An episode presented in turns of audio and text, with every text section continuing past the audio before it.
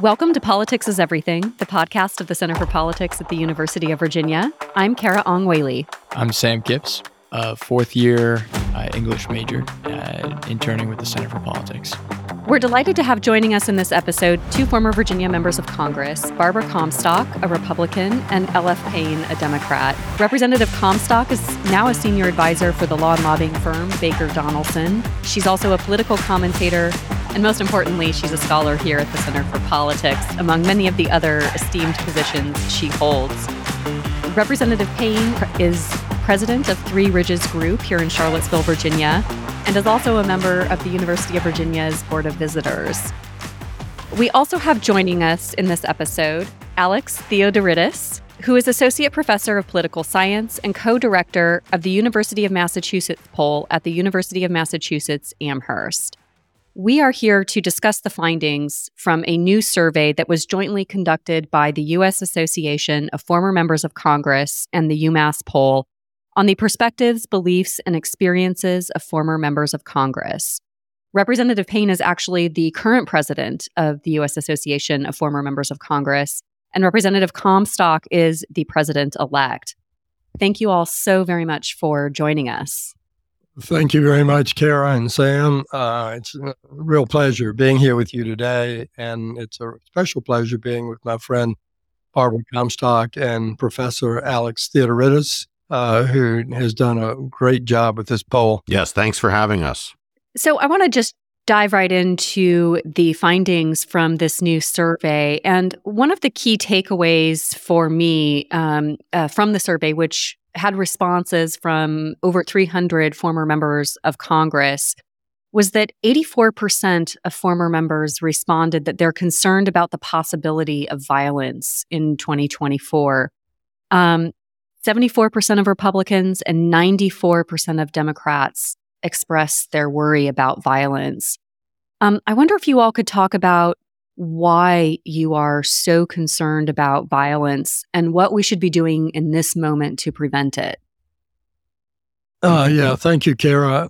Uh, violence, uh, it was exhibited on January 6th, and we've all seen what happened at the Capitol all of us who served in the Capitol were really saddened by that and remain concerned that the forces that made that happen last time are still out there and it could happen again.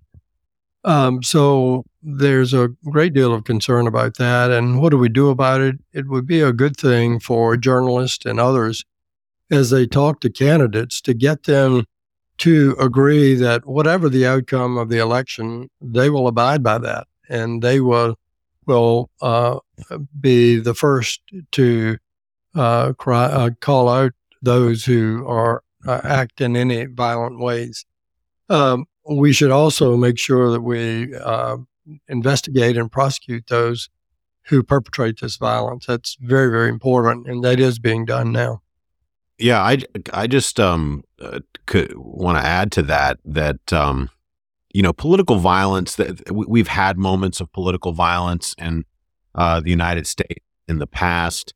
Um, our our recent memory uh, has it as a as a fairly uh, uncommon uh, thing, and it continues to be very rare. But the fact that violence uh, is something that we're even really talking about uh, in relation to American politics is problematic at a, at a number of levels. And it goes well beyond uh, election related violence that we saw on January 6th to the violent threats that members say they receive, in particular, uh, members who served more recently, um, and especially members who are women or, or representatives of color. Um, and and we even hear violence and threats of violence being being discussed as reasons why people are afraid to take public stands on certain things right because there's there are groups out there that they know will you know threaten them and their families um, and and undoubtedly it's you know related to to people choosing um, not to go into into public life uh, and it's not just elected officials; it's people, you know, running elections at the local level. So the the specter of violence in American politics, I think, is deeply, deeply troubling. Uh, I know Barbara has has experienced this at a personal level, um, and she's she she can she can talk more about that uh, herself. But the fact that it that it's out there is very troubling, and I think the most important thing is that people call out violent rhetoric um, on their own side. That voters and and elected officials and other elites um, really when they hear somebody, especially on their own side, say something um, that that uh, invokes violence and that that might inspire violence, uh, that they really call them out. Well, thank you for the opportunity to uh, be with the University of Virginia community again, and I know you are privileged to have. Uh, my friend, former Congresswoman Liz Cheney, who has spoken and worked so hard on this important issue of political violence. And of course, January 6th being the epitome of that. And I think in that case, you had, you know, Donald Trump giving permission in a way from the very top, from, from a president that had never really happened in this country before. And it, and it continues to this day because of his election denial and because of his, you know, the words that he gives encouraging those people. But on that very day, you had, you know, the former vice president, Vice President Cheney, call his daughter Liz to say, "Hey, you know, Donald Trump is saying things about you on the on the mall and attacking you." Of course, he also attacked um, Mike Pence, and so you know later on that day we heard hang Mike Pence, and we saw that very closely, you know, through the hearings that Liz and her colleagues so skillfully did. We saw that the president's tweets attacking Mike Pence coincided with you know, chants and attacks, you know, and then the hang Mike Pence. So we know this political violence um, and the rhetoric around it, you know, is a real problem and we need to call it out. And I would, since we're also in Virginia, I would like to compliment and then and highlight some good things that are happening, which is in Virginia this year, we had elections and our Democratic uh, chairwoman, I believe, and, and Republican chairman came together after the elections and said, Hey, our elections here in Virginia were clean, they were fair, even though they were very close. Um, with the outcome, you know, the Senate and the House were up for grabs and they both ended up very close in Democrat hands. Republicans obviously would have liked that very close in their hands. But at the end of the day, they all they came together and it was very civil. People conceded their elections. The governor was very gracious about this, even though he had been very um, hard fighting this. So that's the way it's supposed to work. Unfortunately, you know, when Donald Trump is involved, it doesn't work that way, but it has gone beyond him. So we've been touching quite a bit on uh, violent rhetoric and specifically tied to the events of January 6th. Um, as we come up on the anniversary of January 6th and attacks on the U.S. Capitol, um, one of the questions on the poll from the University of Massachusetts at Amherst it, it asked them how they would describe the events of January 6th. And then, in order of the most chosen responses, former Democratic members chose the words insurrection, riot, and coup. Whereas former Republican members, in order of the most popularly chosen responses, they said riot, protest, and insurrection. Um, so, could you just speak to how using different words and narratives to describe the events of January 6th uh, reflects social divisions in the country and it impacts our understanding of those events and the ability to find justice and accountability? Yeah, sure. Thank you, Sam. Um, I, I think you know, words really matter, and nobody knows that more than members of Congress who use them all the time. And they understand exactly what they're doing when they make various statements, as does the president and others in, in our government.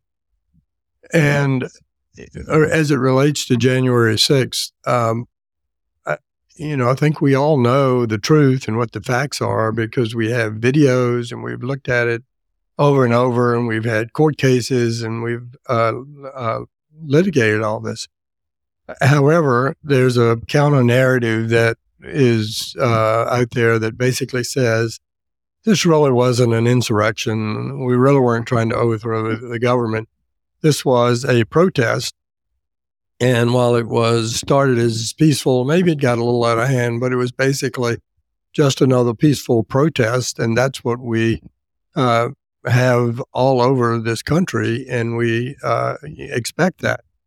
And so that then kind of drives what kind of words you use to describe it. And the hope, I guess, on the side of the people who don't want it to be seen as an insurrection or overthrowing the government is to find words that make it acceptable. And that's what's um, happening here. But it's a very dangerous thing, as Alex said earlier. I mean, these words do matter, and it matters as it relates to calls for violence. But it also matters in terms of what people at large who aren't familiar with and don't have the ability that the Congress has to look into these things and understand. They listen to what their congressman or congresswoman or their representative says, and it's really important how they characterize these these events and that they do it truthfully. And yet, that's uh, totally not uh, happening as it relates to January 6th. And it also drives the narrative that the election was unfair, which is totally untrue as well. Well, first of all, I would uh, say I obviously do consider it an insurrection. And I think if you go back and look at, you know, rewind the tapes to January 6th, many Republicans felt that way because they were cowering under their desks and chairs. And I was speaking with uh, former staff who were in there that day, and people were very frightened by it. And you can see the pictures and know that this was something people were very scared at the time and made subsequent statements to that effect and criticized um, Donald Trump. Um, you know, unfortunately, the political realities have led people to continue with the big lie. And that's a problem for the Republican Party. And that's why I think kind of connecting the two things, which, you know, Liz Cheney and others have done now. I, I work also with a group called the Society for the Rule of Law. We've just started to kind of point out from a legal standpoint that, you know, attacking our elections and undermining our democracy is a bad thing. And, you know, fortunately, the former members of Congress is, you know, actively engaged in supporting our election officials and and all the people who do run these our fair elections. We have one of the best systems in the world, and we should be uh, celebrating it. So, uh, but because of this continuation for the past, you know, um, almost four years now of uh, the Donald Trump continuing to say that he won an election that he did not win in 60 cases, including, you know, many judges that he appointed and other you know, Republicans supported, said, you know, his his claims were false. And so this misinformation, this, you know, violent rhetoric that comes from this is, you know, continues to be a problem. And I think, um, you know, why we speak out in point out is because we know for many of, particularly for many Republicans, it's difficult for them to speak out because they are not only fearful politically, as as Liz Cheney has pointed out, many of them have told her they're fearful of their lives, and we saw that recently with the Speaker's vote, where when Jim Jordan was the head of the Freedom Caucus, someone who was very involved with um, supporting Donald Trump on January 6th, um, there were death threats against the 20 who voted against him. And when people complained about those death threats, one of the supporters of Jim Jordan said, well, if you just vote for him, the death threats will stop. Well, that's not the way it's supposed to work. We're supposed to be able to vote for who, who we want.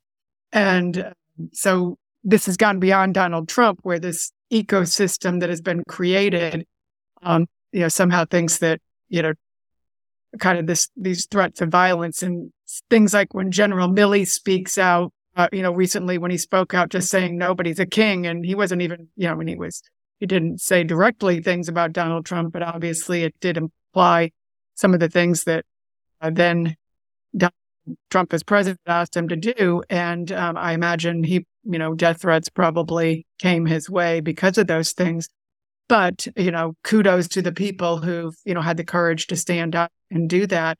And I think more of us who are electeds or former need to do it because election officials, kind of the people who are on the front lines doing the elections and doing our democracy and, you know, or state officials, it's much harder for them to fight this mob if you if if we aren't standing up. And one of the reasons these Republicans on the ground still think that the election was stolen is because Republican officials aren't telling them that no, what Donald Trump is saying is false. You know, uh, kudos to Chris Christie, who is out there as a presidential candidate, at least saying it, even though he is getting attacked for it, he's at least standing on a stage and, you know, in the public square, taking that lie on in a very public way because until uh, the party, the Republican Party themselves takes it on, I think they're going to continue to lose because they're looking backwards and perpetuating things that in a general election people know are lies.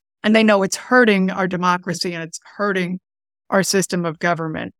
Well, and and you know, if we had a Republican caucus uh, full of Barbara Comstocks, um, you know, with that with that courageous voice, um, you know, again, speaking truth to power on your own side, right, and calling out um, things on your own side that that uh, you know that are problematic because again, you know, you, you get people. It, it, this is a vicious cycle, right? And you and you get you know one elite uh, who's just sort of off the rails, like a Donald Trump, who says all of these things, and then if everybody else on on that side said, you know what, this is this is nonsense. Come on, let's move on.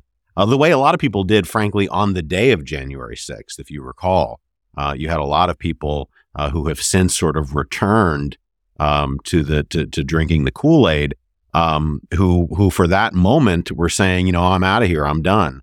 Um, like a Lindsey Graham, or you know, if you listen to some of the things that that even McCarthy or Mitch McConnell said, um, on that day, and then things shifted when they realized that the that the that public opinion sort of wasn't there for them. Um, but the problem again is that they influence public opinion, right? So that's the vicious cycle part of this.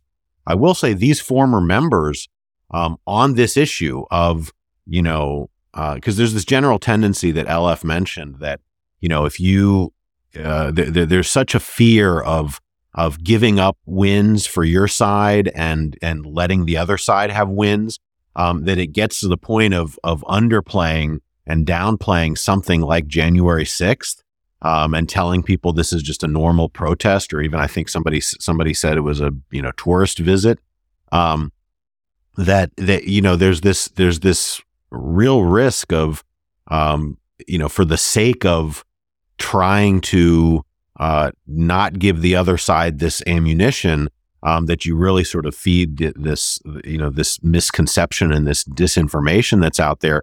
Um, but I will say these former members in our survey are much less likely to use the term protest, right, than uh, Republican voters. That's 74% for Republican voters, only 54%, which is still too much, um, calling it a protest. Um, but they're much more likely to call it things like an insurrection uh, 53% of the of the former members said it was an insurrection, as com- as compared to only 14% uh, of Republican uh, uh, Republicans in the mass in the body politic. Um, 67% were willing to say it's a riot, which again is a negative term, compared to only 34% um, in the in the uh, in the Republican electorate. And in terms of people supporting uh, the efforts to punish January 6 participants, uh, 72%, uh, so a vast majority of the Republican former members in this sample uh, support those efforts as opposed to only 29% of, of Republicans in the electorate. And and you know that's that, that you also have to think about you know someone like Donald Trump who has been saying things suggesting he would pardon these people. So a couple of the themes that we have been discussing here are the really disaligned, malaligned incentive structures between campaigning and governance. And so there's there's an incentive structure right now to lean into the um, into the big lie um, to focus on the 50 plus one is needed because we have such closely contested elections and such a closely divided electorate. And yet that then creates further dysfunction once we get to governor governing. And this came out in the survey as well with, you know, former members of Congress, top of the head terms, um, described the situation in Congress as quote unquote dysfunctional. Um, uh, and then other most used terms were partisan, polarized, and and divided. We, we've talked a little bit already about the rise of retirements. Already, we've had more than 40 announcements of, of retirements. Um, some of that is as a result of redistricting. There's there's a variety of reasons. Others just don't want to to deal with their with their parties any longer. Um, and and that is actually going to likely exacerbate uh, Congress's ability to function as we go into 2024. Um, and will probably further incentivize extremism in, in campaigns um, as we as we see others, you know, more to the right seeking to fill those vacancies. Representative Payne, Representative Comstock, both of you were, you know, viewed as more centrist um, members of Congress, and you know, I wonder if you can talk a little bit about the work that you're doing with the Association of Former Members of Congress um, to to try to address these problems that we have with dysfunction in Congress um, and and to try to rebuild trust and civility in our politics. Yeah, I think that's a very, very important. In fact, a critical question. And and let, let me uh, well, let me say a couple of things. One, whatever government we have needs to work for the people. And so when you've got uh, Congress being described by former members as dysfunctional, that means we are failing. And question is, well, why are we failing? It seems to me that we've recently become, not recently, but for some decades now, increasingly, we've been sending people to Congress who um, talk about the fact that you know, once I get there, I am not going to compromise. And yet, Congress was set up to work to represent uh, today 330 million people with uh, 435 representatives. And the only way you do that is compromise. And the people who are most successful in the Congress are those who not only are you know, have strongly held beliefs, but they also listen and understand that others need to be accommodated as well. And uh, that uh, those folks who do that best are people who are in the middle, like Barbara Comstock. And, and in my day, it was the people like the Blue Dogs and others who really were centrist, who were pragmatic, who were interested first and foremost of getting things done for their constituents and for the people. And so what we're doing now as former members of Congress is moving about the country, talking to college campuses. We have a Congress uh, Congress to Campus program where we talk about the government uh, and what it need and what needs to happen in order for it to function well and uh, work better. We do that teams of Demo- uh, one Democrat and one Republican, and we'll spend two days at a college campus. And it's interesting. The comment we get back most is the surprise of the students that a Democrat and a Republican can sit side by side in front of a class and civilly have a discussion that's productive and useful. And it's just not expected today.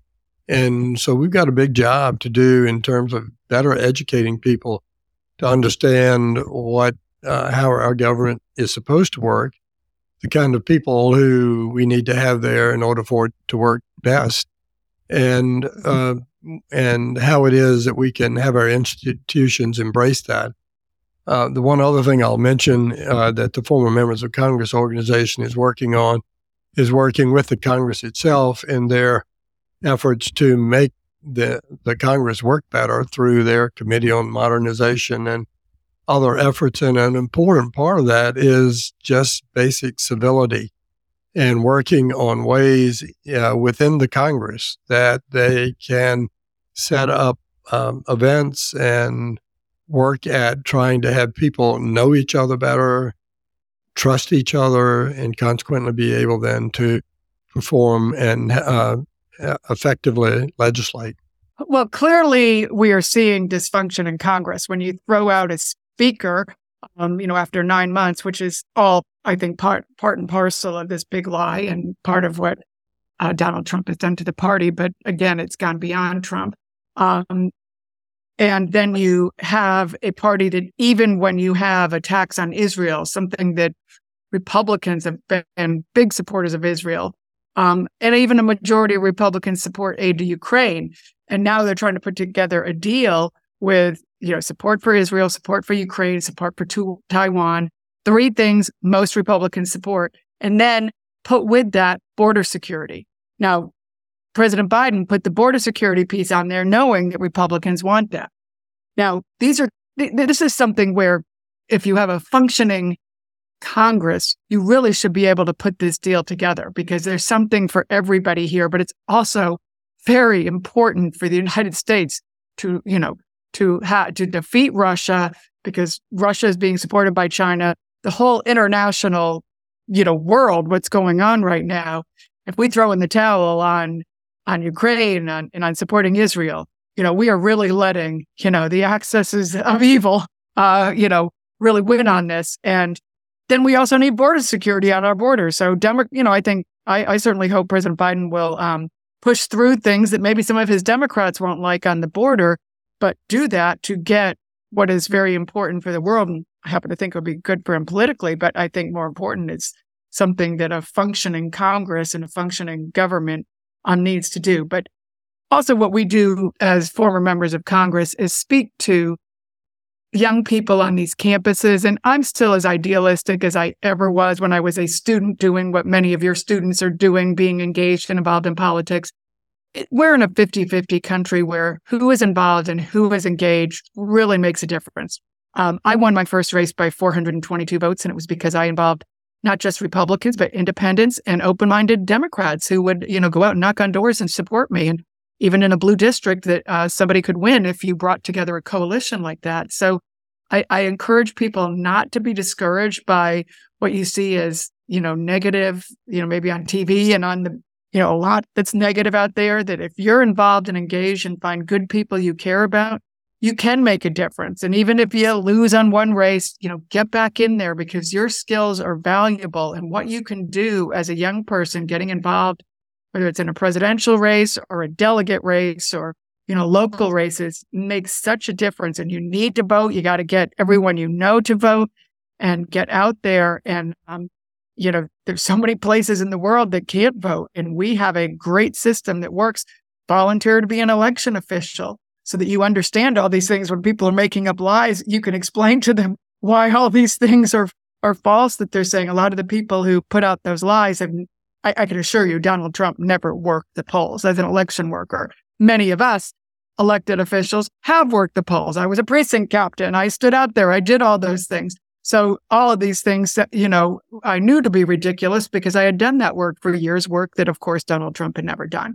So, you know, I think people really should, you know, feel great about our system of government because, you know, it, it, we get it right if, if everyone's engaged and involved. And I have confidence again that even though the next year is going to be very tough, that if young people uh, get involved, if they, you know, inspire others to get engaged and involved, that uh, you really can make a difference and you need to be a lifelong activist in uh, on behalf of democracy because it um, you know, it's, we're one generation uh, from losing it, as uh, Ronald Reagan used to say uh, President Reagan, a favorite of mine. So uh, I think we can take confidence in everybody being engaged is, is the best antidote to all of the concerns that we have.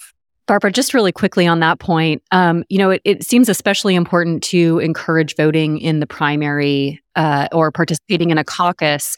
Um, you know, thinking back to 2016, um, you know, the ultimately the candidates that we ended up with at the presidential level had only received, you know, less than 20% of of the national vote, right? And then those were the options in the general. So, you know, I think really encouraging people to get involved in a primary or a caucus where they can make a difference in candidate selection is particularly important in this moment. Voting in the primaries is so important because so few people do participate. That is how we get some of these more extreme candidates. And so if you are in a state, uh, I mean, Commonwealth of Virginia uh, allows people to cross area.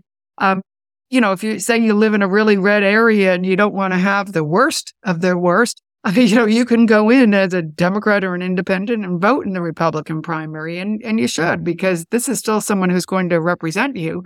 And likewise, I live now in a pretty blue area. If there's, you know, if there's a contentious race, I look at who's the most reasonable person, I think, so I don't get somebody, you know, extreme. So I think um, that's, you know, more people need to be involved in that early process because that's where you can really make the difference, particularly when there's a lot of candidates, even in areas that are really red or really blue. Say they have four or five candidates. If you get engaged and involved and uh, really um, work hard for one candidate. You can, you know, do that ground game, get people turned out, you know, find people who want to support your candidate. You can really make a difference. And again, getting involved, um, you know, at, at, that earliest stage is is how we get the good candidates. And and this year we had, um, you know, people think you can't beat MAGA or you can't beat an incumbent.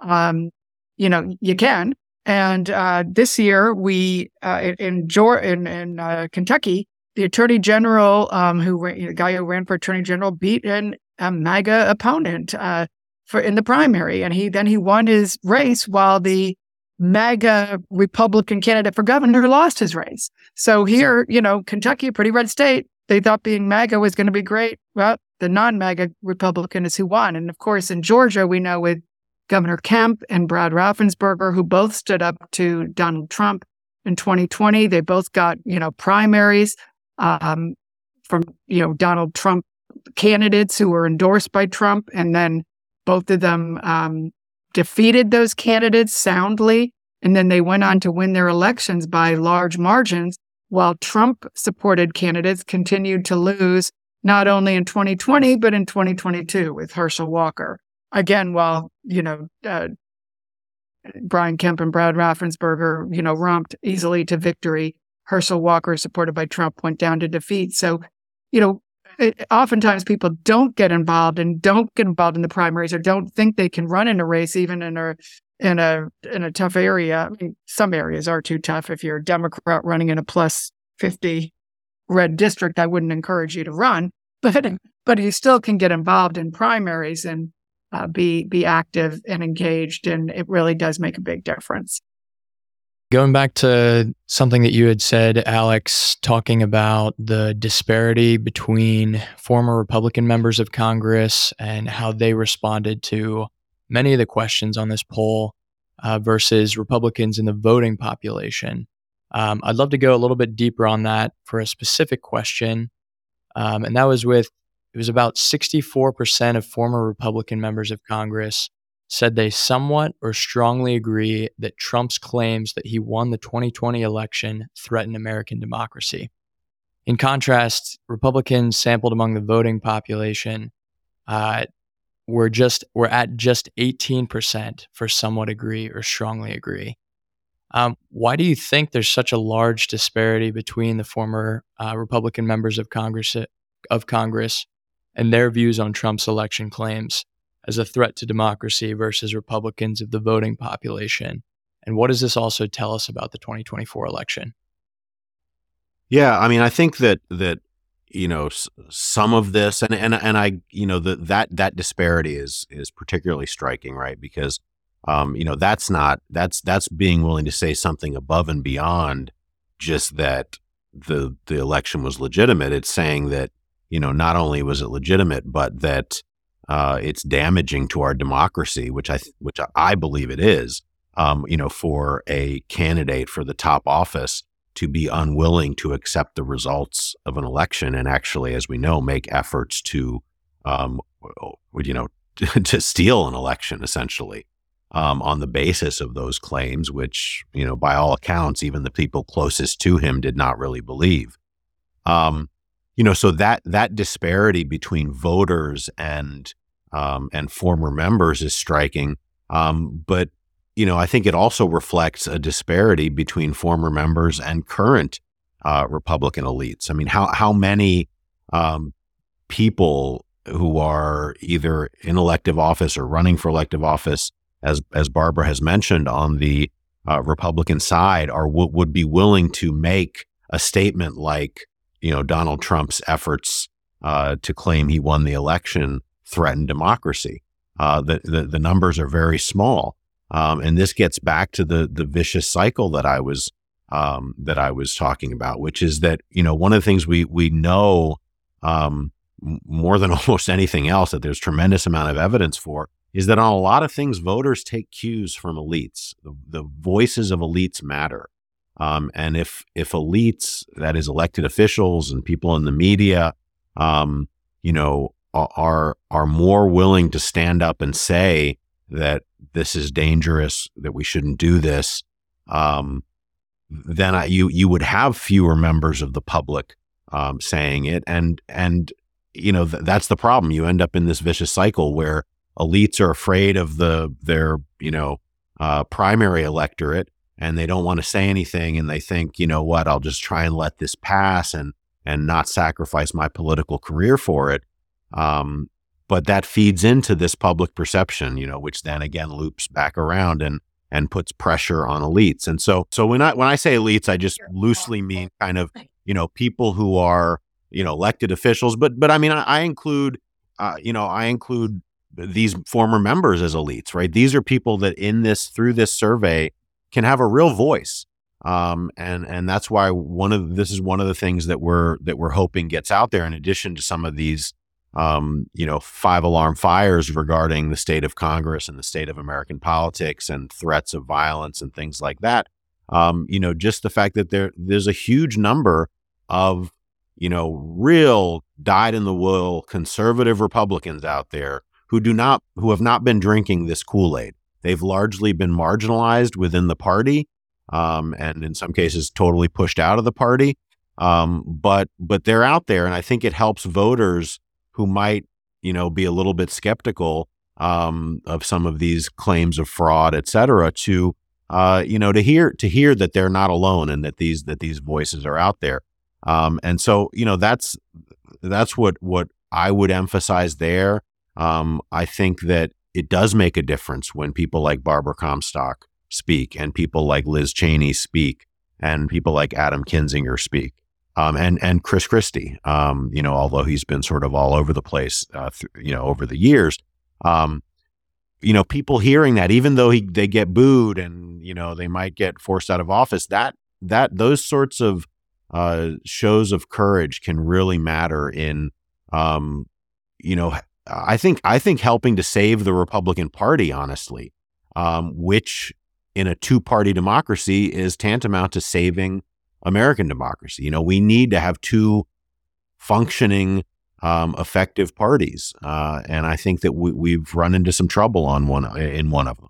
Yeah, and let me just add, I think Sam's uh, point is a good one, a very good one, and that is the uh, Republican former members uh, are folks who have served years in the Congress. They are very knowledgeable. Uh, they understand the facts. And when you have a poll like this with them saying something that's so different from what the uh, average Republican and even the current members of uh, Republican members of Congress are saying, it's very significant. And so we are pushing this out to have more and more people understand this and think about the fact that these very knowledgeable um, uh, former members of Congress who've uh, served for years uh, in the Congress uh, have a very different take on the outcome of the last election. They say that Biden won that election, and further, they say that denying that is hurting our country and hurting our democracy. And um, we very much agree with that, and we very much want people to understand that. And we think it will be helpful as people think about 2024 and finding candidates who are supportive of our democracy. And so, um, with that, let me end and thank you all for including uh, us, the former members of Congress, as part of your podcast. And congratulations to you and the University of Virginia and Center for Politics for the great work that uh, that you all do. Thank you. Thank you all so much. We are we are so grateful for for your service to the public and the broader good, and and for speaking out and doing this really important work um, uh, for public education, but also with, with former members and current members of Congress. Listeners, you can find links to the new survey from UMass and the U.S. Association of Former Members of Congress in the episode notes. Hi, podcast listeners. Thank you so much for tuning in to this episode of Politics is Everything. Editing and production was done by me, Carah Ong Whaley.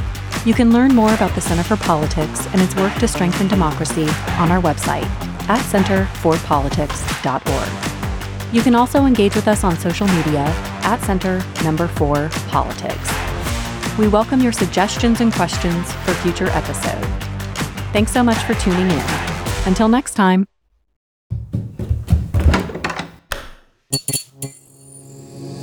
This podcast is part of the Democracy Group